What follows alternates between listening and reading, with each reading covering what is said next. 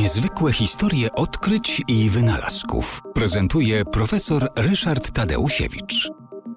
Amerykanie wreszcie osiągnęli sukces. Po niepowodzeniach rakiet, które nazywały się Pionier 0, Pionier 1 i tak dalej, aż do Pionier 3, 3 marca 1959 roku wystrzelili rakietę Pionier 4.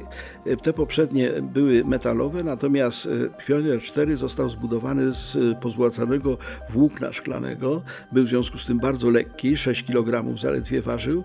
Rozmiary miał 51 na 23 cm, taki stożek z tych włókien szklanych pozłacanych.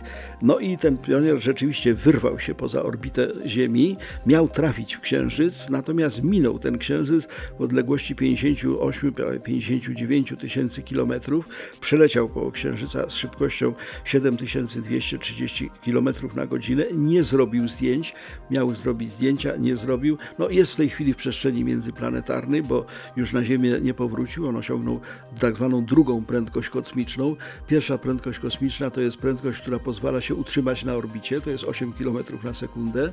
Natomiast druga prędkość to jest taka, którą trzeba nadać jakiemuś ciału, jakiejś, jakiejś rakiecie, żeby ona odleciała z Ziemi i już nigdy na Ziemię nie wróciła, żeby pole grawitacyjne ziemskie zostało definitywnie pokonane. To jest 11,2 km na sekundę.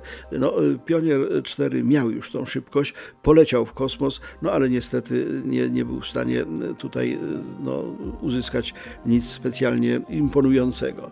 W następstwie tego zaczęto robić y, kolejne sondy i NASA przygotowało serię pięciu sond do zbadania Księżyca.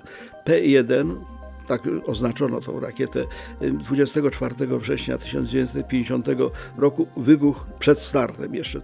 P3, bo P2 już nie, nie zbudowano, 26 listopada 1959 roku, w 40 sekundzie po starcie spadła osłona, rakieta została zniszczona. P31, kolejna rakieta, 15 luty 1960 roku, rakieta wybuchła jeszcze przed startem. P30, kolejna rakieta, 25 wrzesień 1960 też upadł.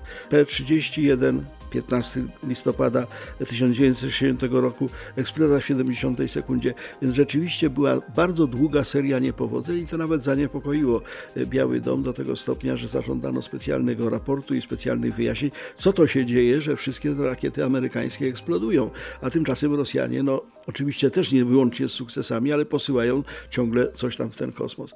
Wobec tego pierwsze próby dotarcia do Księżyca, amerykańskie próby były zupełnie nieudane.